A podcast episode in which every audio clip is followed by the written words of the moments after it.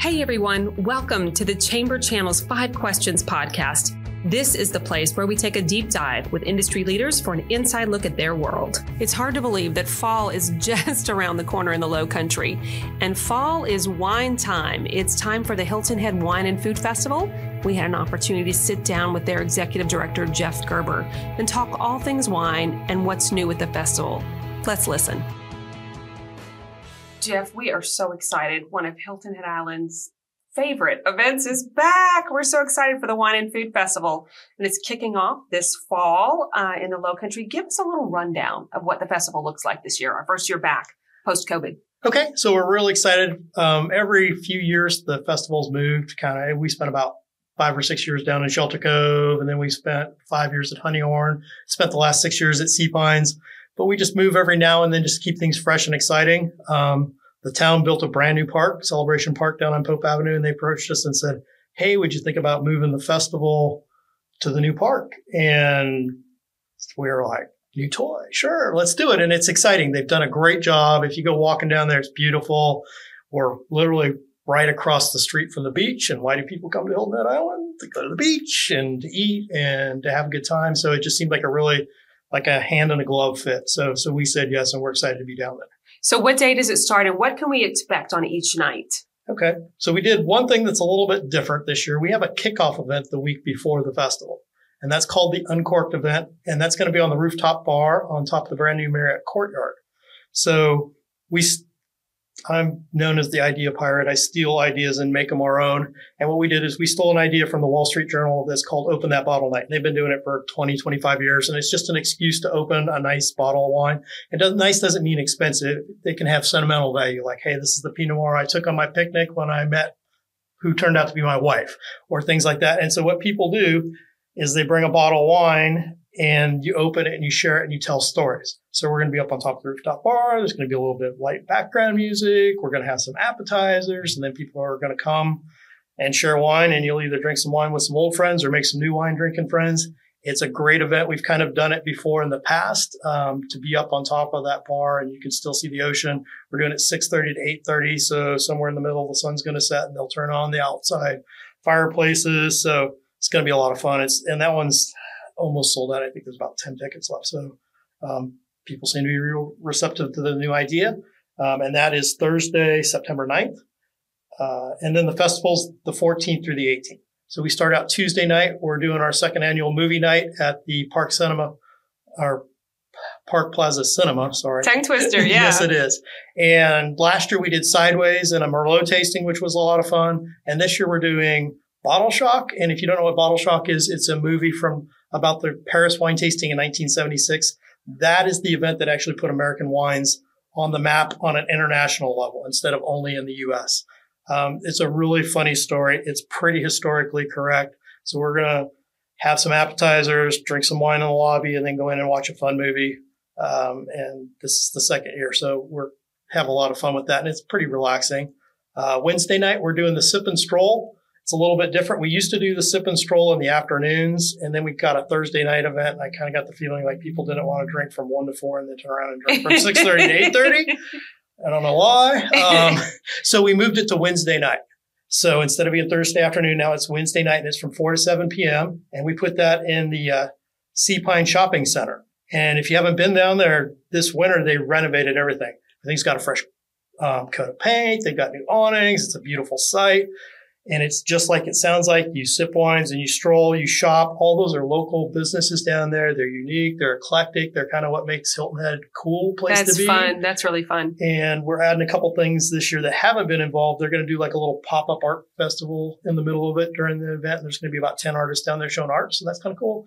And they're going to put two or three musicians at different parts through the plaza. So kind of walk around, taste some wine, look at some art, listen to some music.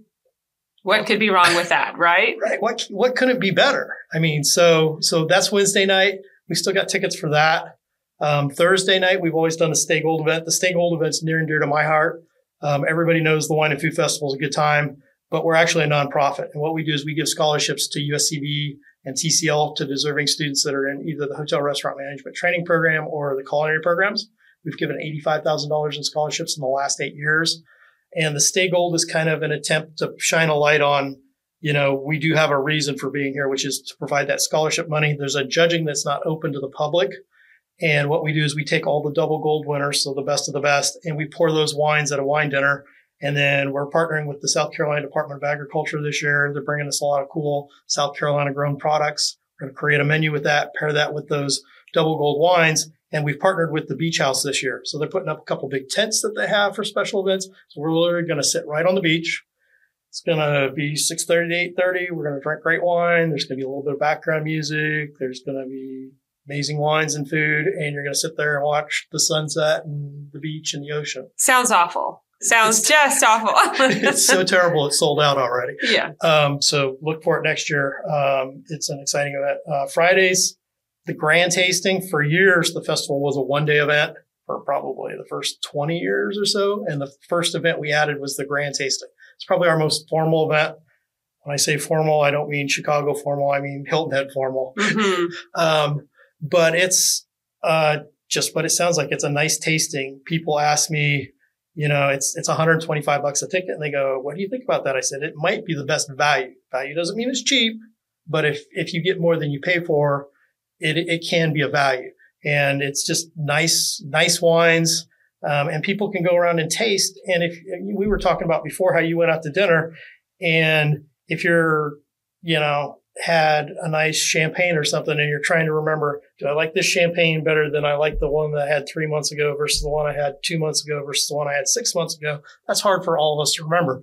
Whereas if you can go through a nice tasting and you can go taste six or eight or ten champagnes, you can go, wow, okay, I tasted them all in a row and that this is my favorite now. Or the same thing with Chardonnay or Pinot Noir or Cabernet or red blends or Italian wines or French wines. So that's what makes it nice for people who are into wine, because we're all into something. Some people it's golf, some people it's a boat, some people it's wine and food. So it's a great event. We're going to be at the Country Club of Hilton Head this year. So that's going to be real exciting. Um, that one sold out too, unfortunately, but that's the one that sells out first every year.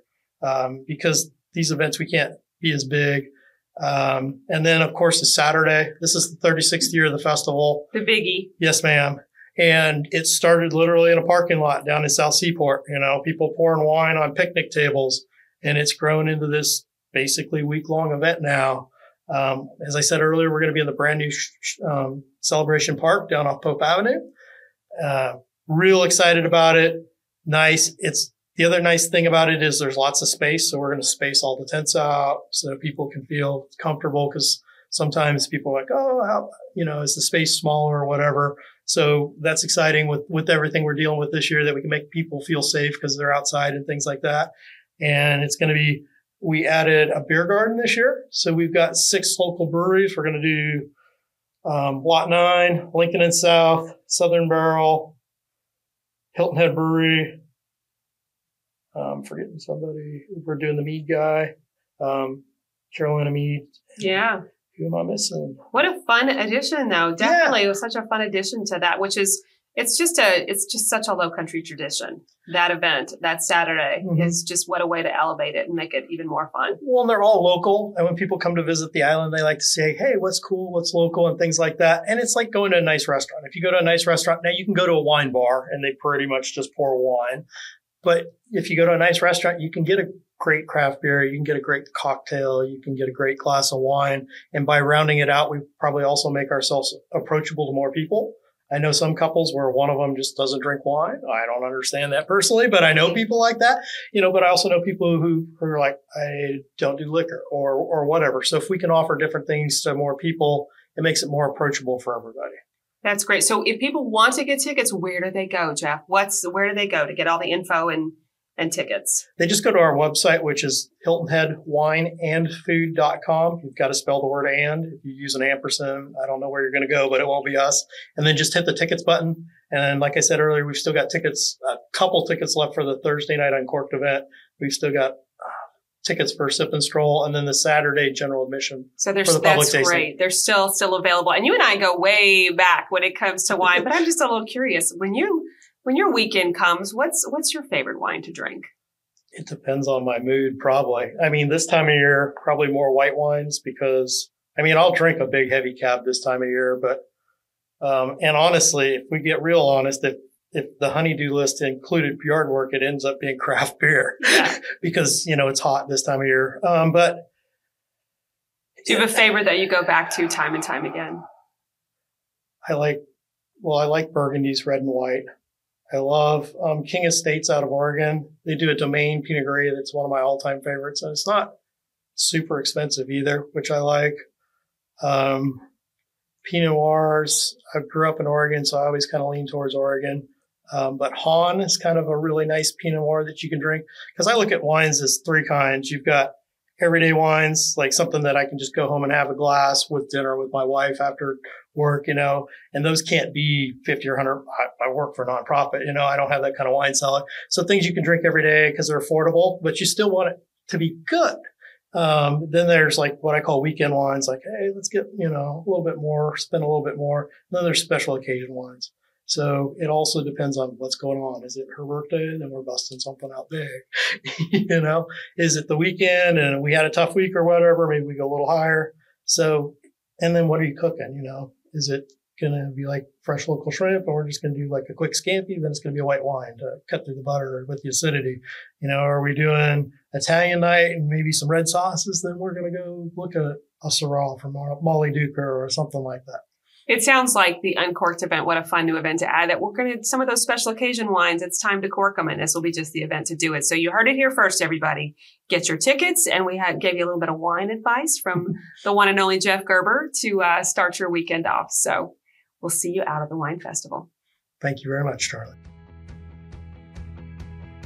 Thanks, everyone, for listening. Never miss an episode of the Chamber Channel's Five Questions podcast by subscribing to our channel on Apple, Spotify, Google, Pandora, and Amazon. Just about anywhere you can get the Chamber Channel podcast. Take a moment and give us a five-star review. That stuff really matters and will help other people listen to the Chamber Channel.